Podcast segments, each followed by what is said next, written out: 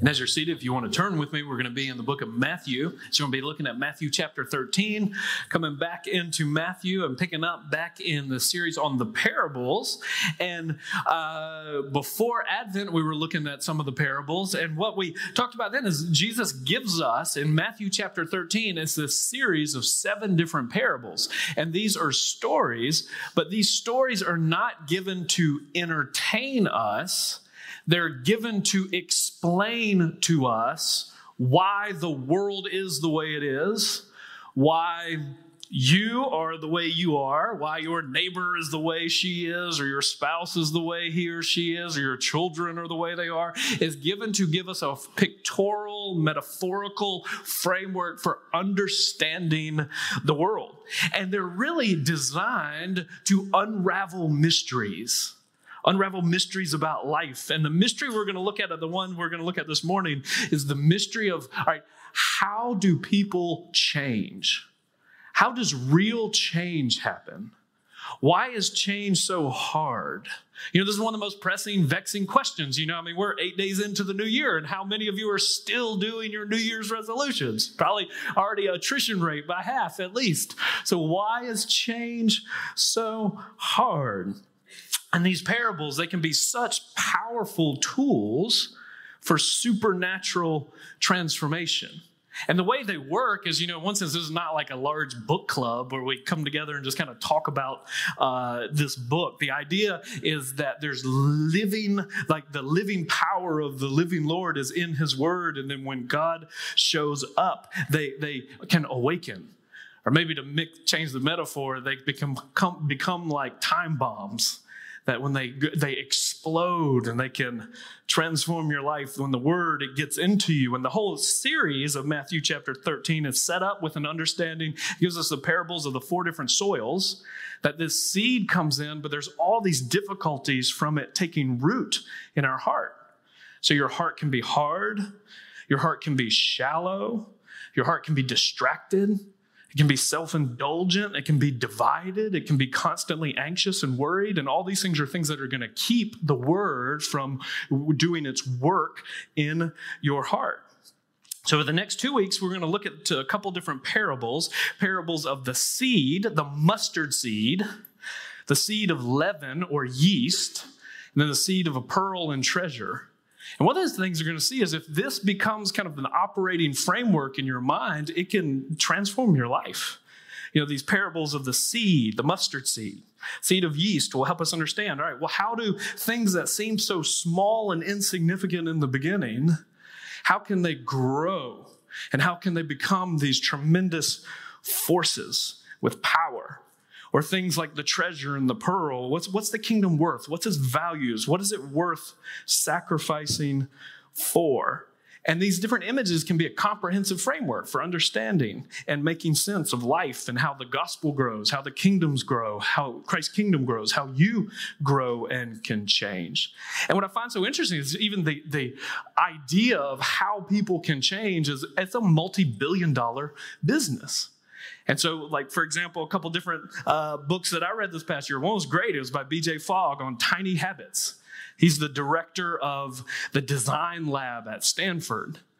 And what's intriguing about the book is, in one sense, the, the, the book is a practical application of Jesus' seed and leaven principle or not to be outdone at Stanford was uh, Sean Young's book on uh, the the science like scientifically proven how to transform your behavior. He's a director of the same lab at UCLA, and uh, what's interesting about that book is what science has proven is that this principle that Jesus gives us is the way change actually happens. And then it's also you know not just kind of behavioral scientists and this is something that, you know, theologians, preachers, people in the church have known for a long time and put emphasis on this. You know, an interesting like dinner table question you can ask people when you find out something they love is like, all right, let's say you're really into like 1960s heavy metal hair rock bands. And you say, all right, give me your Mount Rushmore of hair rock bands. Who, who are the top? And so, like, people like me, so if you're ever around like theological nerds, you say, All right, give me your Mount Rushmore, the greatest theologians in church history. And it's not quite as fun of a question because the first three, there's an answer. And if they don't say the first three, then, then it's just wrong. But. Uh, so you have Augustine, Aquinas, and Calvin. And so, really, the only fun part of the discussion is who gets that fourth spot. And I would be tempted to put Herman Bavinck in there, the great Dutch theologian from the 18th into 18th, early 19th century. But what's interesting is whenever Bavinck would like go, people would think, we, we know he's really smart, but he always talks about the same thing. And he would go, and every time he talked to teenagers, he was a professor, taught at seminary. Every time he talked to them, he said, If you understand the image of the pearl and the leaven, these images, it'll transform your life. Like, this is the framework for understanding that the gospel is a pearl, it is a treasure, it is more valuable than anything else, and it's worth everything you have living for, selling out for. Pursue it. It is so valuable. This gospel is the greatest treasure on earth. But then it's also like leaven that it works itself into you and into the world and it'll permeate everything. And so he would tell them over and over and over if just these images can get down into your heart, it'll, it'll transform you. So let's look at this first one in Matthew chapter 13 and ask for some help. Ask the Lord to help us get these images down into our hearts. So picking up Matthew 13, verse 31, he put another parable before them, saying, the kingdom of heaven is like a grain of mustard seed that a man took and sowed in his field. It's the smallest of all seeds, but when it has grown, it is larger than all the garden plants, and it becomes a tree, so that the birds of the air come and make nest in its branches. Then he told them another parable.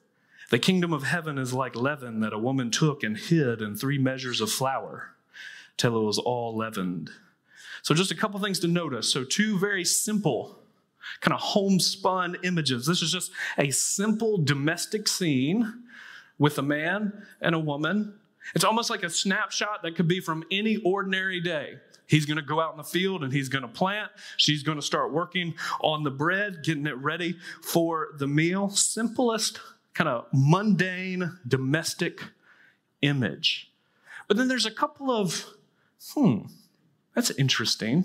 You know, uh, people often will kind of, you know, well, actually, kind of, well, actually, Jesus, well, actually, the mustard seed's not the smallest. There's other smaller. Uh, he knew that this would be, if you had like in an agrarian society, you'd have all your seeds kind of lined up to plant. It would have been the smallest, like in the workshop, that they would have the smallest one. It would grow. He knew it was a bush, not a tree. That's not the point.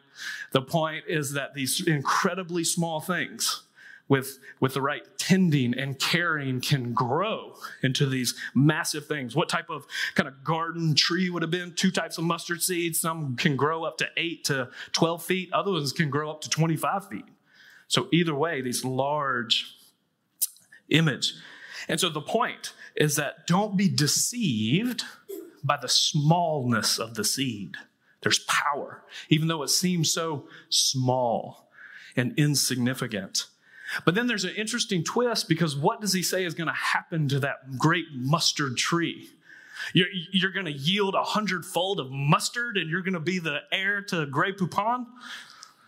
No, the, the birds of the, the, the sky, the birds of the heavens are going to find rest and shade and Jesus is actually riffing off Ezekiel 17, where the Lord says, Thus said the Lord God, I myself will take a sprig from the lofty top of the cedar and will set it out. I will break off the topmost of its young twigs, a tender one, and I myself will plant it on a high and lofty mountain.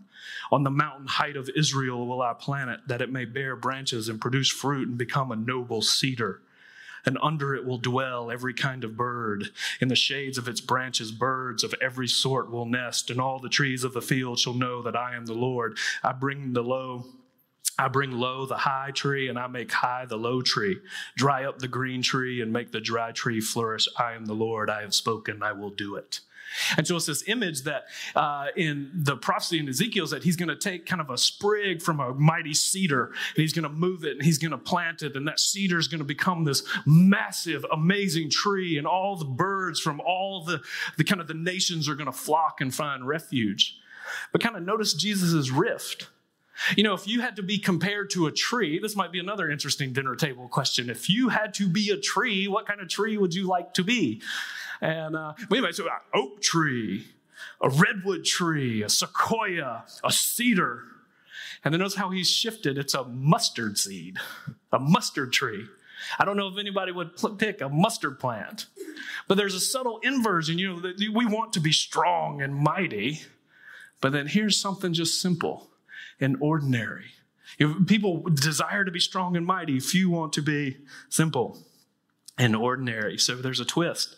But then there's also a twist on the measure because this woman who's taken, she's taken yeast or leaven, she's working it into the dough. But notice how much? It's three measures, or that's 50 pounds of dough. Now, when we were in Louisville, we worked at a I worked at a cafe and bakery, and about once every several weeks, we the truck would come in and we had to unload the 50 pound sacks of flour and I used to tease with the guys I was working with. I mean, think about this. There's people your age all around this town who are paying money every day to go to a gym and they have to carry, they're telling them to carry things like this. And you get paid to do it. They didn't appreciate it as much as I thought they should. But you throw on that 50 pounds. So she takes this 50 pound uh, measure of flour and then she's working the, the leaven in. And it's interesting. Why would she need that much flour? This is, it's not that she just has three teenage boys and they eat that much. She's preparing a feast. This is a banquet for over a hundred people at least. So there's something so interesting. It's going to grow and it's going to offer shade. It's to be a place of refuge and safety, but it's also going to produce a feast where people can come. But in both cases, the key point is what starts small either eventually grows or it permeates out into everything. It's active, even though the way it's working is not always visible. It starts on the inside and then works out. And for people looking from the outside, you know, the smallness of the seed can be offensive. Like, that's so insignificant, that little bitty mustard seed. Or the simplicity of working the yeast in can be off putting. You know, the danger for the disciples is are always tempted to find more uh, razzle dazzle more, more uh, spectacular, more effective, more attractive ways of going about doing the work. But then you look back from the hindsight of history and think it's really amazing. You know, there's been nothing like this movement that this poor Palestinian peasant launched 2,000 years ago. Truly has been the most remarkable seed. It's been the most remarkable leaven. You know, there's been nothing like this. The story of the Jewish carpenter's son from this backwoods town has been one of the most transformative things that's moved people intellectually all throughout history. It's been one of the most transformative things that's moved people and give them stability and security emotionally. It's been nothing like it. It's been one of the most transformative things that's compelled people out into the world with a sense of, of mission and to give and to serve and to sacrifice their life. I mean, just think about how remarkable it is, you know, even emotionally. You know, every person in this room who's a Christian could probably tell you a story of a time they walked through a difficult night, a difficult season, a difficult situation, and it was here that they found stability and comfort and hope. We're going to pray for, at the end of the service, for one of the families in our church who've been plunged in the most just awful night. And you think, what is the ray of hope they're clinging to? It comes from the words of this Jewish carpenter's son 2,000 years later. Or you think about the way that his people have spread out into the world to transform it. It's amazing. Here's a little trivia question. So, not counting governmental agencies, do you know what the largest uh, humanitarian and relief agency in the United States is? Anybody want to guess? Red Cross. Red Cross is, is number one. So what's the origins of the red? Like you don't have to be a, you don't have to be Herman Bavinck or a theologian. Their name is the Red Cross. Where did, where did that come from? Do you know what number two is? Church is on the right track, but which one?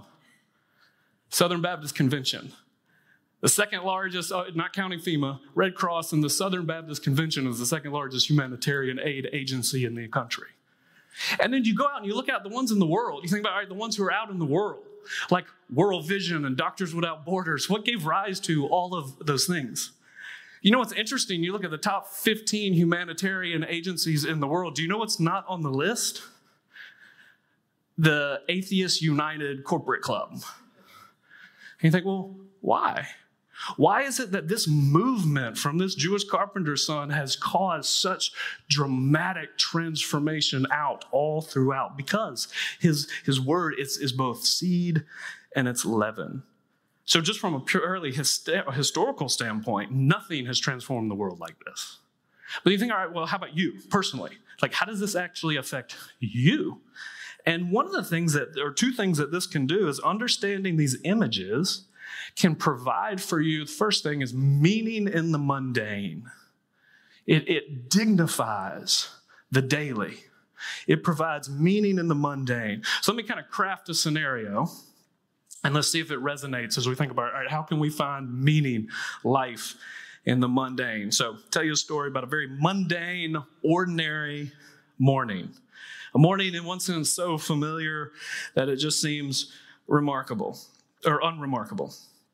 So one morning, you wake up feeling mildly overwhelmed by the pressures of life. It's been two weeks since you've come back from vacation. While you were on vacation, your family has fallen victim to this various combinations of flu, maybe, cold, maybe, sniffles, maybe, COVID, maybe. Uh, everybody's complaining. No one feels well.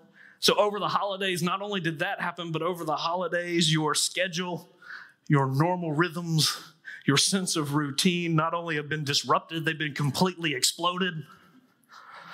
You know, it's been a week since you've come back from vacation and you feel like you need a vacation from your vacation. You're out of your routine. You feel half sick, heart weary, and you actually are being beset by one of the most. Uh, uh, the real pandemic of all human maladies, this nameless, vague mishmash of like low level stress, distraction, preoccupation with responsibilities, ambient anxiety, and this insipid, it, it just irritability that seems to overtake you. You do not begin this day as a flourishing fountain of joy and life.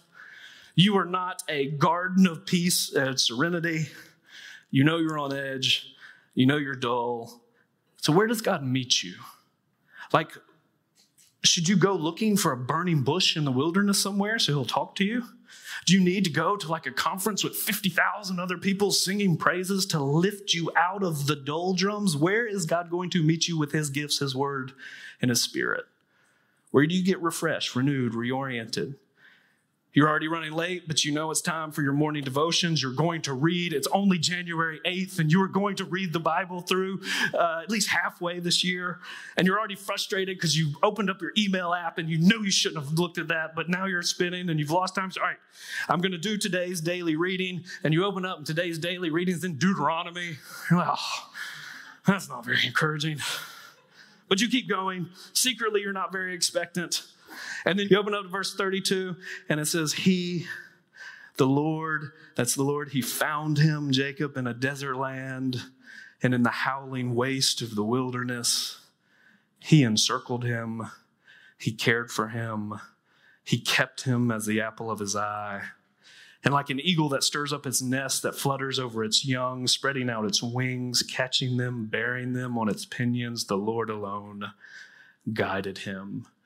And the little seed of the word, and by the power of the Holy Spirit, that word takes root and it slowly starts to sprout the Lord plants it in your heart, and right there at your table you got from IKEA in a suburb of Orlando on this early day in January, the Holy Spirit takes hold of things written a long time ago in a place far, far away, and the Lord begins to clarify your mind. He begins to reawaken your faith. He begins to animate your obedience. First, a light maybe shine down on the phrase of the apple of his eye, and that you realize that in these times where it feels like whole weeks are just castaways, or maybe you you feel like you're a castaway, he's the one who rescues, he finds, and you you start to take life and what does it mean to be regarded as the apple of his eye? It becomes life-giving. And you hear the words, the Lord encircles, the Lord cares, the Lord watches over.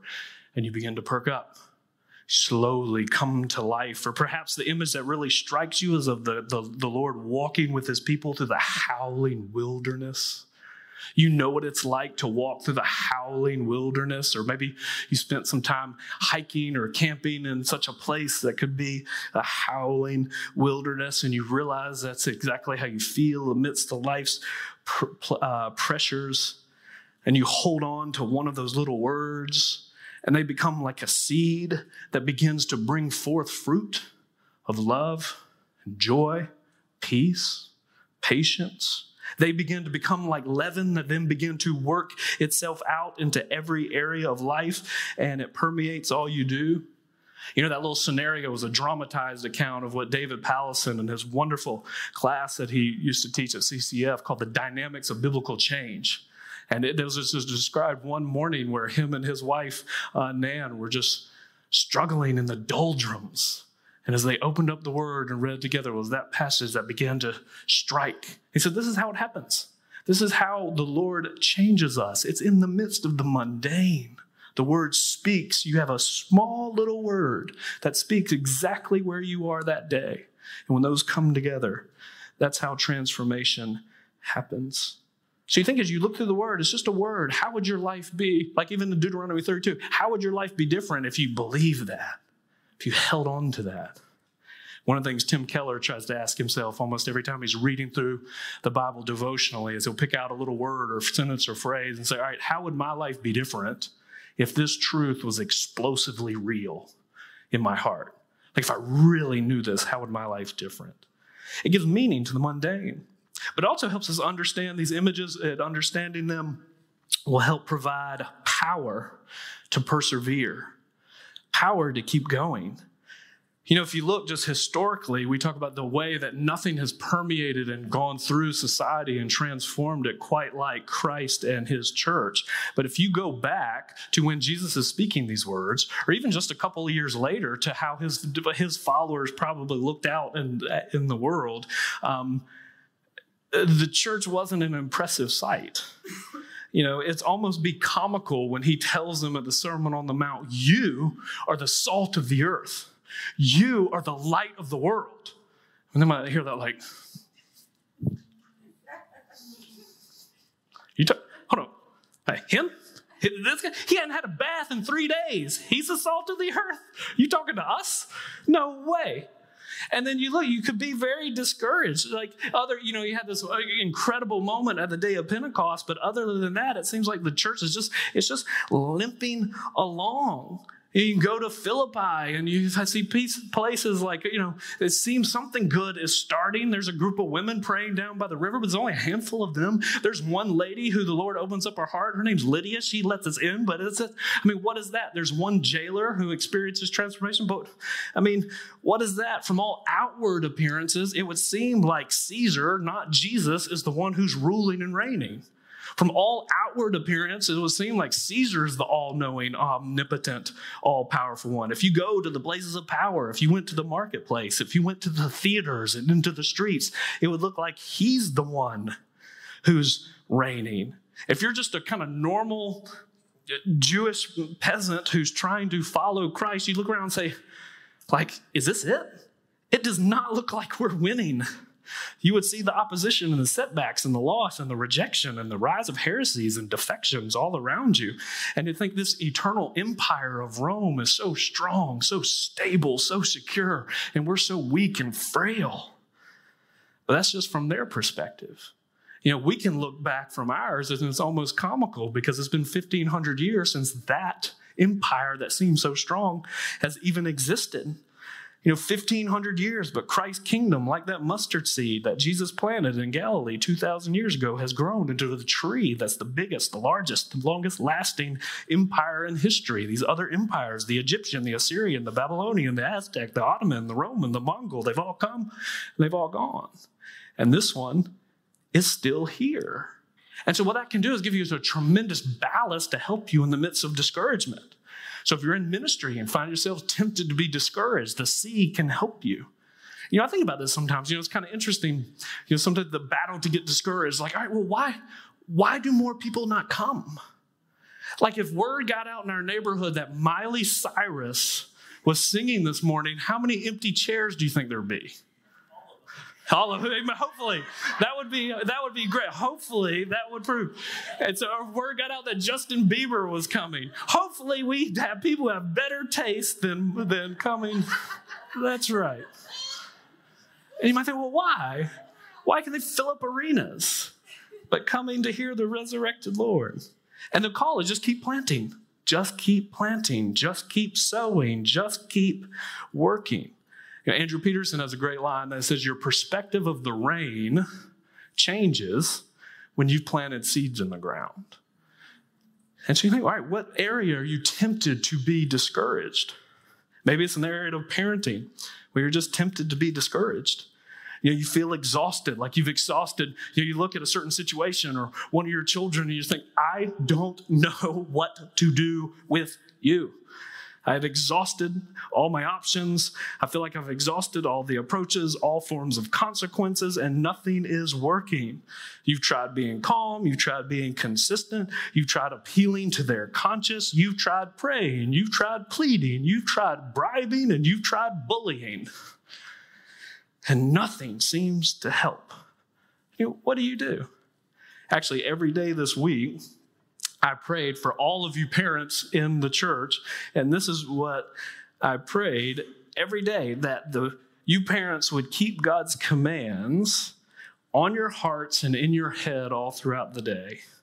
That his call to be loving, patient, selfless, truthful, gentle, self controlled, forgiving, and repentant would permeate all you do.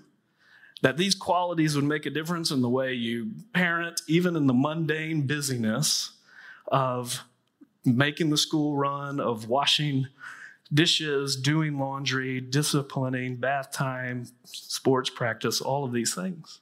That it would leaven, it would work itself into all. Just keep planting, just keep working. You know, in one sense, maybe you're here. You know, sometimes it's just here, there'd be such a tendency to, uh, you know, this one is sniffling, this is hard to get up and out. We're just going to stay home. You just keep, you're here. Congratulations. Keep planting. Keep planting. You know, compounding interest is one of the most powerful forces in the universe, but the only way it works is if you continually reinvest. And so every time you act, every time you try, every time you leaven something into them, it's reinvesting. St. Augustine, who absolutely would be the first on the Mount Rushmore of great theologians, um, know, when he was leading his church in Hippo. Uh, 403, barbarians surround Rome. Rome falls, and then in 420s, they surround Hippo. So the last part of his ministry, every uh, they had church every day. Every day when he's coming, he's preaching, and there are literally barbarians at the gate surrounding. And people would come looking for help, refuge, hope. And one of the things he says the world's rulers are preoccupied with solving short term problems which can change dramatically from week to week. It says, But the church here in this building, we think in centuries. Our task is to be a vehicle of the proclamation of God's kingdom and the gospel from now till the end of time. It says, You know, we think in centuries.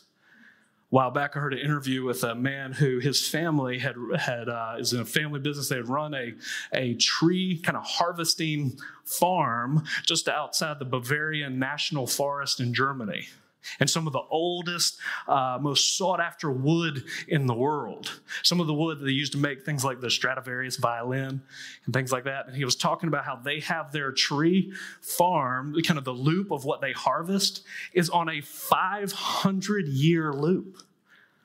So they think in harvest cycles of 500 years. And that's just a, such a different perspective. So, how can you know? How can you know these things can be true? You know, one thing is it can give meaning to the mundane, it can give us uh, the power to persevere. You know, how can we know these things can be true, even when it doesn't look like it? As one, we can look to Christ. You know, it was true of Jesus himself. You know, this one who was born of a peasant girl in an obscure corner of the Roman Empire, cradled in a manger, a refugee from infancy living insignificantly in a backwoods town, nowhere to lay his head, no home to call his own, hounded by those who had influence, murdered on a cross, buried in a borrowed tomb. And yet, it was seed and leaven that's leaven that's transformed the world. But what did he warn them? What did he tell them about how does a seed do its work? What does it have to do before it can bear fruit? It must go into the ground and die. And so the seed has to fall into the ground and die. And his cross is a great sign that this is the path by which we enter life. So every week at Trinity, we come and we, we partake of the Lord's Supper because the Lord's Supper is that this is a physical, tangible reminder of the most potent, powerful seed that has ever been planted in the earth that it's the seed of his life that was uh, planted in the ground and it burst forth, bringing fruit. So let's pray. Holy and gracious Father, in your infinite love, you made us for yourself. And when we had sinned against you and become subject to evil and death, you in your mercy sent your only Son, Jesus Christ, into the world for us and our salvation. And by the Holy Spirit, he became flesh and he dwelt among us. And then, in full obedience to your will, he stretched out his arms on the cross and he offered himself once and for all that through his suffering and death we might be saved. And by his resurrection, he broke the bonds of death, trampling hell and Satan under his feet. And now, as our great high priest, he ascended to your right hand, and he calls to us, Come to me, all you who are weary and heavy laden. So we come.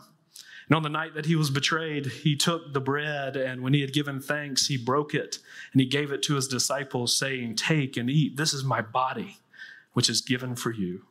Do this in remembrance of me. And likewise, after the supper, he took the cup. And when he had given thanks, he gave it to them, saying, Drink this, all of you, for this is my blood of the new covenant, which is shed for you and for many. This is for the forgiveness of sins. Whenever you do this, Whenever you drink it, do this in remembrance of me.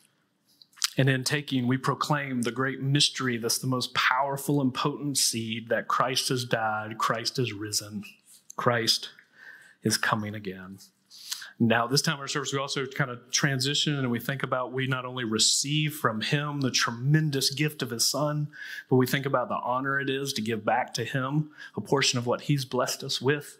So here at Trinity, there's a couple of ways you can give. We have a box out there that you can give, or you can give online. We want you to meditate and think that He's given us His most precious gift. How can we give our lives away for Him? Now let's pray. Lord, we praise you for your grace and mercy. We thank you for the potency and power of your living word. And we confess that too often we can be so easily discouraged. Too often we can ignore or um, not be mindful of the mundane aspects of life. So we ask that you help us, help anyone here who's come in this room discouraged, take a, a small seed from your word and plant it into their minds and heart and let it grow to bring about peace and joy and comfort and hope. And I pray for all of us as we go through our everyday, just normal rhythms and routines of life. Help, uh, we ask that your, your peace and your presence would permeate every single one of those things. This we ask in Christ's holy name. Amen. And now may the love of a dying Savior, the power of a risen Savior, and the hope of a returning Savior be yours now, this week, forever, and always. Amen. Go in peace.